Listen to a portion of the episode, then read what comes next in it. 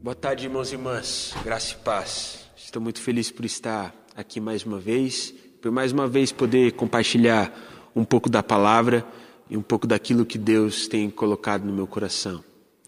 Uma das coisas que eu mais gosto de acompanhar no meu tempo livre é a NBA. Eu não sei se todos os irmãos sabem o que é isso, mas NBA é a Liga Nacional Norte-Americana de Basquete. Inclusive, hoje se iniciam as finais da NBA e eu estou bem ansioso para ver como vão ser os jogos. A temporada da, da NBA é dividida em dois momentos. O momento da temporada regular, onde todos jogam contra todos, é um período bem extenso e onde os jogos não valem muita coisa, pois os oito primeiros, ou seja, 16 times, todo ano vão ser selecionados ou vão ser classificados ali para entrarem nos playoffs, o período do mata-mata, o período mais importante, pois é nos playoffs que o campeão vai ser definido. E é interessante de que ano após ano existem jogadores que se destacam muito na temporada regular, que se destacam muito no momento onde os jogos não são tão importantes assim. E chega no momento dos playoffs, no momento onde o campeão vai ser definido. Esses jogadores que foram bem na temporada regular, eles simplesmente vão muito mal nos playoffs e acabam sendo eliminados, ou seja, não conseguem ser campeões.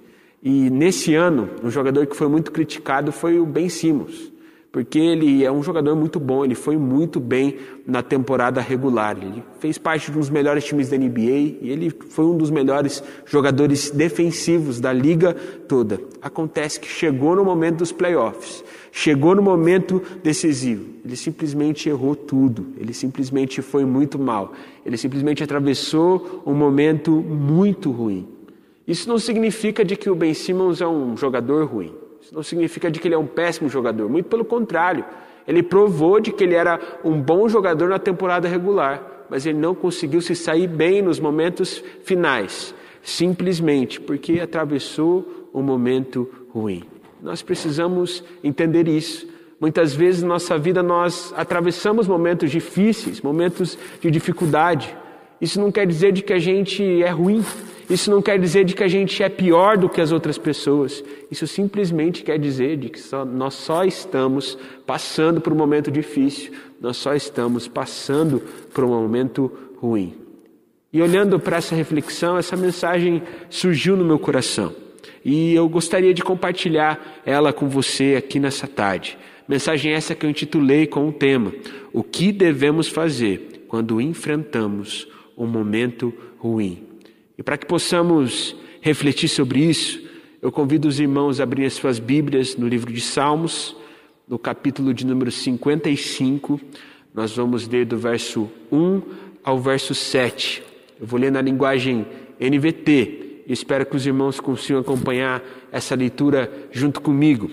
Salmos, capítulo de número 55, nós vamos ler do verso 1 ao verso 7. E logo após terminarmos essa leitura, nós iremos ler do verso 16 ao verso 19. Salmos 55, do verso 1 ao verso 7, onde a palavra do Senhor diz assim: Ouve minha oração a Deus, não ignores meu clamor por socorro. Ouve-me e responde-me, pois estou sobrecarregado e confuso. Meus inimigos gritam contra mim e fazem ameaças perversas. Sobre mim trazem desgraças e me perseguem furiosamente. Dentro do peito meu coração acelera, o terror da morte se apodera de mim. Sou tomado de medo e pânico e não consigo parar de tremer. Quem dera eu tivesse asas como a pomba, voaria para longe e encontraria descanso.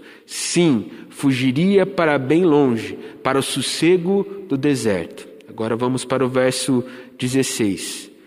Eu, porém, invocarei a Deus, e o Senhor me livrará. Pela manhã, ao meio-dia e à noite, clamo angustiado, e ele ouve a minha voz. Ele me resgata e me mantém a salvo na batalha, embora muitos ainda estejam contra mim.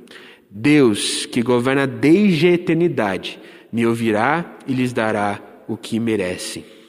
Vamos orar? Senhor Deus Pai, muito obrigado, Senhor. Muito obrigado porque o Senhor tem nos abençoado, o Senhor tem cuidado de nós e o Senhor está sempre ao nosso lado. E nesse momento, Senhor, nós te pedimos para que o Senhor venha com a Sua presença, pois a Sua presença e a Sua palavra são tudo que precisamos, Pai, é tudo que nós precisamos. Nós te pedimos também, Pai, para que o Senhor quebrante os nossos corações, de forma que possamos de fato ouvir essa palavra e que essa palavra não seja apenas uma palavra ouvida ou falada, mas que essa palavra faça vida em nossos corações, que possamos buscar ao Senhor todos os dias e sermos direcionados pelo Senhor em tudo que fazemos. É isso que nós te pedimos, em nome de Jesus. Amém. Irmãos, eu acredito que a partir desse texto que nós acabamos de ler, nós podemos encontrar três coisas que podemos aprender quando enfrentamos um momento ruim. E essas três coisas serão os três pontos que nortearão a minha mensagem nessa tarde.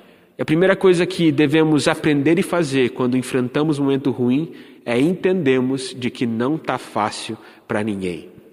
Meus irmãos, a pandemia que nós estamos enfrentando é uma pandemia mundial. E de certa forma, todo mundo, todos os seres humanos espalhados pela face da terra, está mal em algum aspecto da sua vida devido aos impactos dessa pandemia. A pandemia não afetou apenas a minha vida, a sua vida, as nossas vidas, mas a vida um mundo, do mundo inteiro.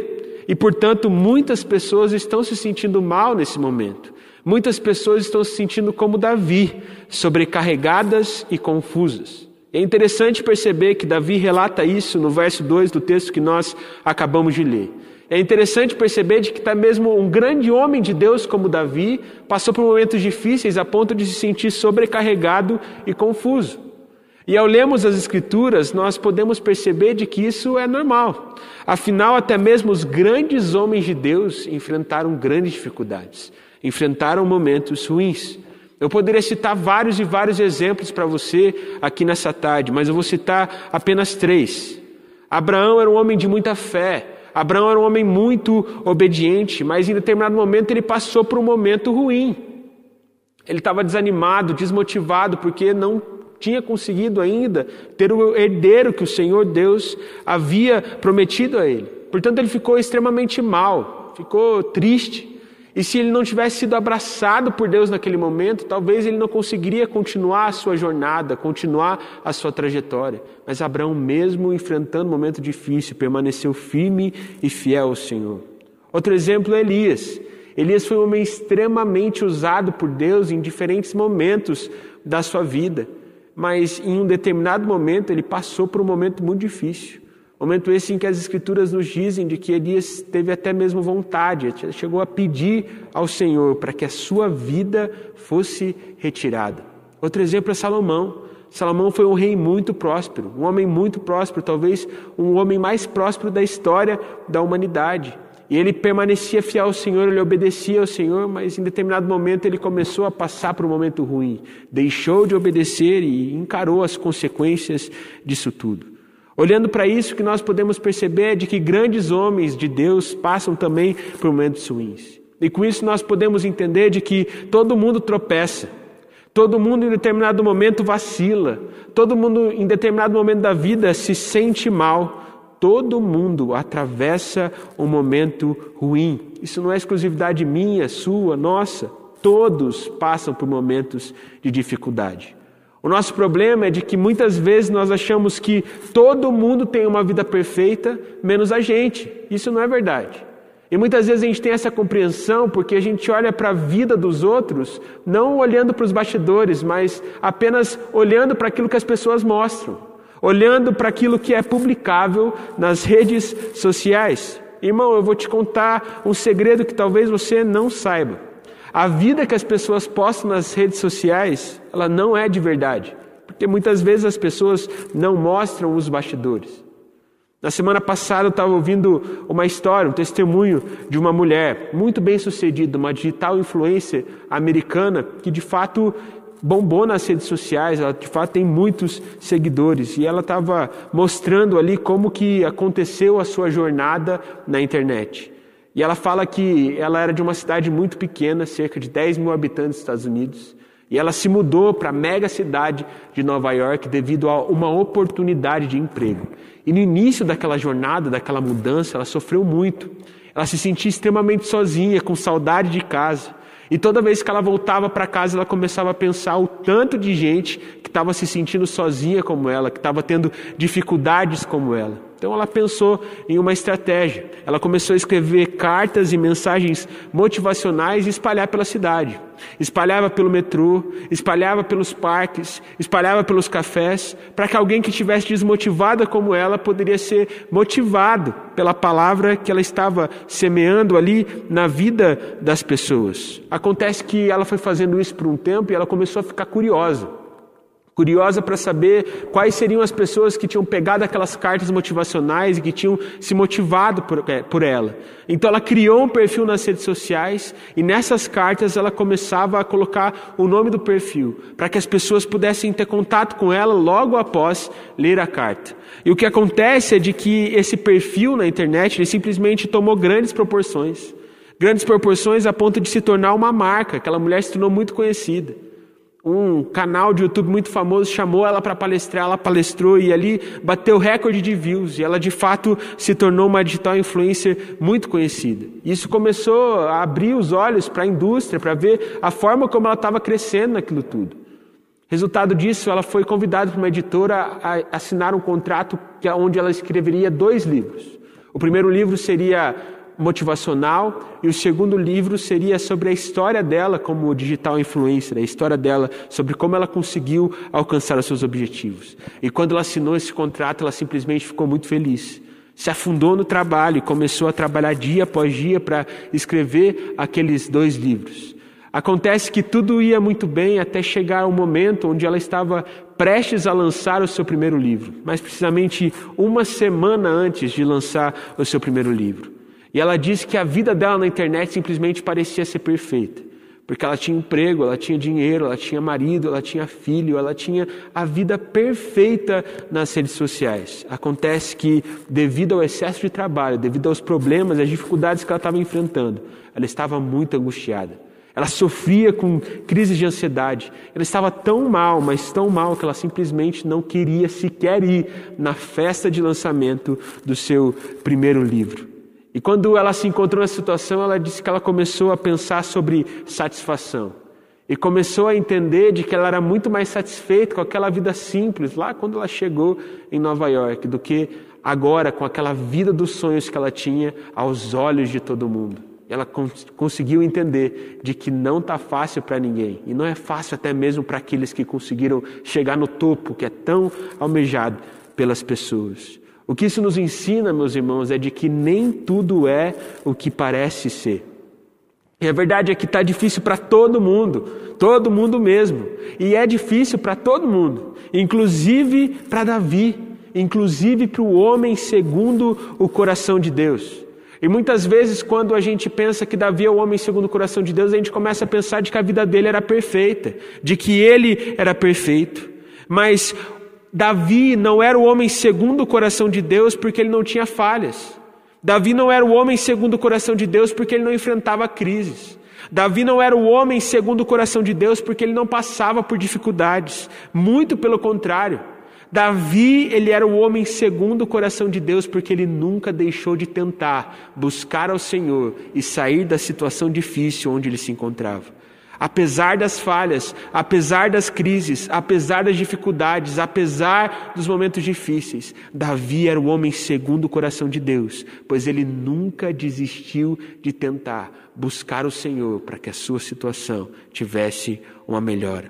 E a verdade, meus irmãos, é de que nós precisamos tentar sair das situações difíceis quando nós nos encontramos nela. Mas a verdade é de que é muito difícil lutar contra a realidade, é muito difícil lutar contra as dificuldades. E muitas vezes lutar contra as dificuldades dá medo. Dá medo de errar, dá medo de fracassar. Mas o que nós precisamos entender, meus irmãos, é de que apesar do medo, é apenas tentando sair desse lugar de dificuldade que nós iremos conseguir sair desse sufoco. E nós devemos aprender isso com a vida de Davi. Isso nos leva à segunda coisa que podemos aprender e fazer quando enfrentamos um momento ruim. O medo vai sempre se fazer presente. Nós precisamos entender, meus irmãos, de que o medo é normal nas nossas vidas. Na verdade, o medo é essencial para que a gente possa sobreviver, para que a gente não possa vacilar em diversas situações da nossa vida. Só que o que nós precisamos entender que não é normal é ser dominado pelo medo. E o que é interessante é de que Davi ele percebia isso. Nós podemos perceber nessa passagem que ele percebia de que ele não podia ser dominado por esse medo. Mas mesmo assim ele foi. Lá no verso 5, Davi diz de que ele havia sido tomado pelo medo e tomado pelo pânico a ponto de tremer, ao ponto de não conseguir mais se segurar. E muitos de nós, em diversas situações da nossa vida, Somos tomados pelo medo, tomados pela nossa ansiedade. E muitas vezes nós nos sentimos nessa, nessa, nesse sentimento tão ruim que a única vontade que a gente tem é a vontade de fugir para bem longe. Assim como Davi revelou ter essa vontade lá no verso 6. Davi fala que ele teria a vontade de ter asas como a pomba, para que ele pudesse fugir toda vez que ele se sentisse assim, para que ele pudesse ir para longe toda vez que ele se sentisse angustiado. E muitas vezes nós nos sentimos como Davi, cercados pelos nossos inimigos, sejam eles internos ou externos, cercados pelas nossas dificuldades. E muitas vezes nós pensamos que a saída para fugir, fugir desses problemas é simplesmente fugirmos daquela situação. Mas a verdade é que fugir do problema apenas aumenta o nosso problema. O que nós devemos fazer é encarar o problema de frente tendo Deus ao nosso lado. Eu gosto muito do livro de Segunda Reis. Lá no livro de Segunda Reis nós podemos perceber um momento onde o povo de Israel estava em guerra contra os sírios. E o que a gente pode perceber é de que o exército de Israel, mesmo sendo mais fraco do que o exército dos sírios, sempre vencia os sírios todas as vezes. Isso começou a deixar o rei dos sírios indignado. E naquele momento ele começou a pensar: já que o nosso exército é mais forte, alguém deve estar nos traindo, contando as nossas estratégias para os israelitas. E o que, que aquele homem fez? Ele foi até o seu exército seguinte: ó, não faz sentido a gente estar perdendo para os israelitas todas as vezes, em todas as batalhas. Tem alguém aqui nos traindo. Mas um dos seus soldados levantou a mão e disse: Não, rei, não é isso que está acontecendo. O que acontece é que lá do lado dos israelitas eles têm um profeta do Senhor chamado Eliseu. E o Senhor revela para Eliseu todas as nossas estratégias. Eliseu conta para os israelitas e, portanto, eles estão sempre prontos para saber qual é a nossa estratégia. E por isso eles estão sempre vencendo todas as batalhas que eles têm contra a gente. Olhando para esse panorama, qual foi a estratégia do rei Sírio? Foi simplesmente tentar capturar Eliseu. Isso nós vemos lá no capítulo 6 de 2 Reis. Anota aí e depois vai ler essa passagem, porque eu tenho certeza que ela vai tocar ao seu coração. E toda vez que eu leio essa passagem, eu imagino ali, junto com Eliseu e junto com o seu servo, junto com o seu ajudante. Eu imagino os dois conversando, passando tempo, comendo alguma coisa, tomando um café ou algo parecido. E do nada ali, quando o servo, o ajudante Eliseu, olha para fora, olha para a janela, ele começa a ver um monte de soldados sírios chegando, querendo capturar eles. E naquele momento que nós podemos perceber nas Escrituras é de que o ajudante de Eliseu ficou simplesmente desesperado. Ele olhou para Eliseu e estava falando: Olha o tanto de soldado sírio chegando, eles vão nos destruir, eles vão nos capturar. Ele estava extremamente desesperado ao ver aquela cena, daquele tanto de gente vindo atrás deles. Mas o que nós podemos perceber nas Escrituras é que Eliseu fica bem calmo e simplesmente diz para o seu ajudante o seguinte: Não temas, maiores os que estão do nosso lado. Eu fico imaginando o que o servo de Eliseu, o que o ajudante de Eliseu pensou. Com certeza ele pensou que Eliseu estava um pouco maluco, porque ele olhava para aqueles soldados lá fora, para aquela quantidade de gente vindo atrás deles e pensava assim: nós somos só dois. Como maior aquele que está do nosso lado, como que a gente pode ser mais forte que isso? A gente vai ser dominado, destruído, capturado. E olhando para o desespero daquele ajudante, Eliseu simplesmente orou e clamou ao Senhor para que os olhos do servo fossem abertos naquele momento. Quando Eliseu ora, os olhos do ajudante de Eliseu se abrem e ele consegue perceber os cavalos e as carruagens de fogo que estavam ao seu lado. Naquele momento, o coração daquele ajudante se encheu de esperança e ele começou a pensar: nós podemos vencer. Nós precisamos entender, meus irmãos, de que nós devemos encarar os problemas da nossa vida como Eliseu, não com desespero, mas com a fé que nós temos no Senhor. Quando nós enfrentamos problemas tão grandes e parece que simplesmente a gente fica sem esperança ao ver o tamanho desses problemas. O que nós precisamos fazer não é tememos, não é ficarmos desesperados. O que nós devemos fazer é entender de que Ele está conosco. E se o Senhor está conosco, nós podemos ter vitória.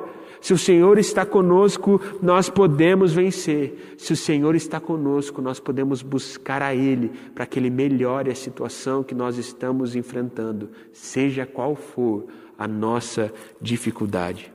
Isso nos leva à terceira coisa que podemos aprender ao enfrentarmos momentos ruins. A única saída que nós temos é buscar a Deus. Nós vemos lá no verso 6 que tudo que Davi queria fazer ao enfrentar aquela situação difícil, aquele momento de estar sobrecarregado e confuso, tudo que ele queria fazer nesse momento era simplesmente fugir, fugir dos problemas e fugir para bem longe. Mas a verdade é que Davi sabia de que fugir não ia adiantar. Davi sabia de que a sua única saída era buscar a Deus e encarar os problemas de frente, tendo Deus ao seu lado.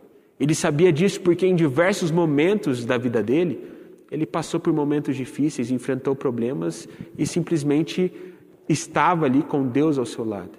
Quando Davi enfrentou um pecado muito grande na sua vida, ele não tentou fugir do pecado, ele não tentou esconder o pecado para debaixo do tapete. Não, ele encarou o pecado de frente, tendo Deus ao seu lado.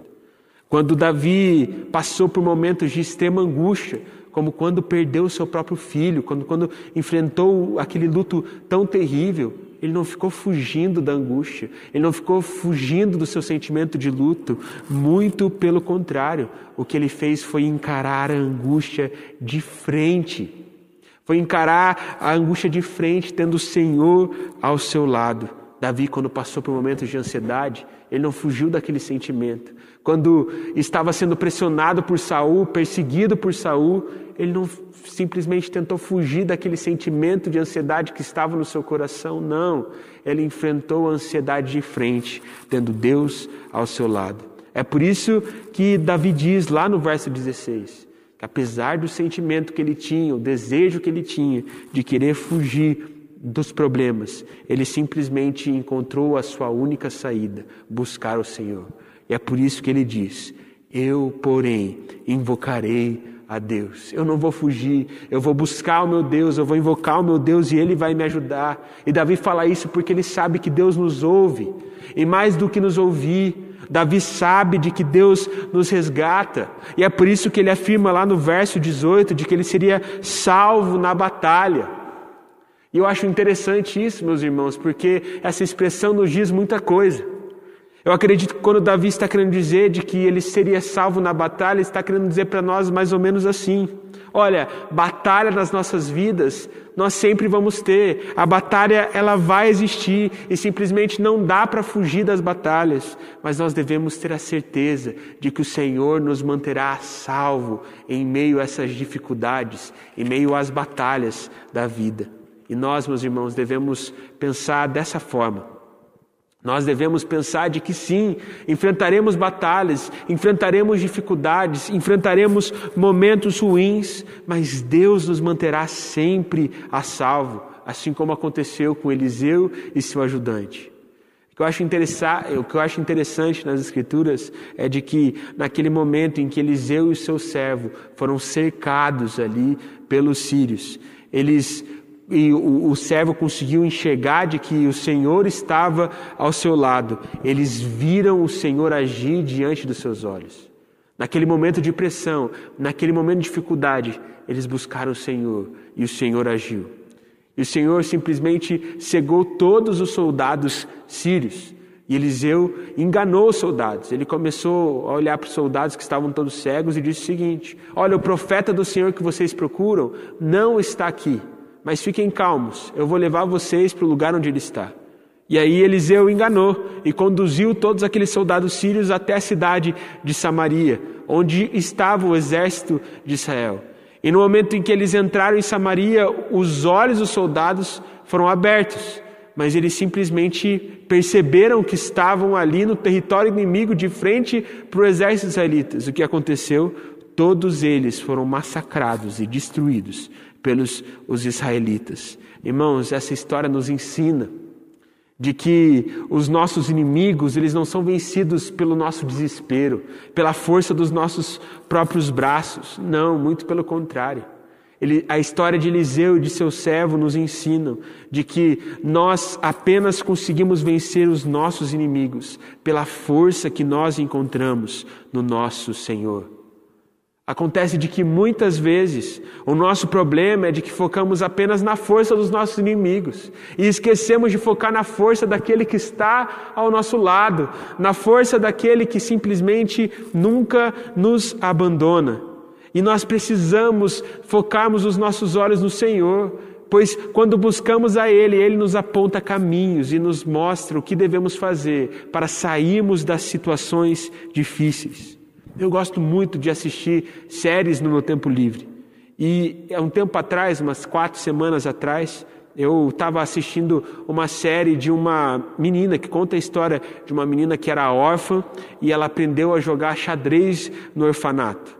Ela simplesmente se tornou uma menina prodígio no xadrez. Ela era de fato muito, muito boa no xadrez. Isso fez com que ela dedicasse a vida toda dela a competir, a estar ali competindo com os melhores jogadores americanos e do mundo todo. E ela ia sempre ganhando, ia sempre se tornando melhor no xadrez. Em um determinado momento, o objetivo dela deixou de ser apenas ganhar as competições, mas derrotar um homem específico, um russo, que na época era o melhor jogador de xadrez. E o que a gente pode perceber é de que ela teve algumas oportunidades de jogar contra esse russo, mas todas as vezes ela falhava.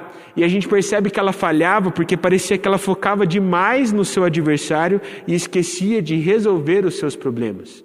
Esses problemas eram muito sérios, principalmente em relação ao alcoolismo. Aquela mulher tinha problemas com álcool, então isso afetava ela na preparação para jogar contra o russo e principalmente teve um caso emblemático em que ela jogou contra esse russo de ressaca, porque não conseguia vencer os seus problemas. E o que a gente percebe na saga dessa série é de que ela só conseguiu vencer o seu adversário quando ela venceu ela mesma. E assim é na nossa vida, meus irmãos. Nós só venceremos os nossos problemas quando vencemos a nós mesmos. Entendemos que nossa única saída é buscar a Deus para que Ele nos direcione e nos capacite a enfrentarmos as situações difíceis. Talvez você se sinta exatamente como Davi, sobrecarregado, cansado. Talvez você se sinta como Davi e se sinta cercado pelas dificuldades da vida, cercado pela angústia, cercado pela ansiedade, cercado pelo sentimento de luto. Talvez você sinta cercado pelos seus problemas e você está aí procurando uma saída, batendo cabeça, tentando superar essas dificuldades. E hoje, meu irmão, eu gostaria de te dizer uma coisa. Eu queria que você guardasse isso no seu coração para o resto da sua vida. Não importa qual é o seu problema, a sua única saída é buscar a Deus e compreender, assim como Eliseu e o seu servo, de que quem está ao seu lado é muito maior e mais poderoso do que o inimigo que está à sua frente. E se você de fato confia no Senhor, se você de fato caminha com Jesus, você pode vencer a esperança de vitória.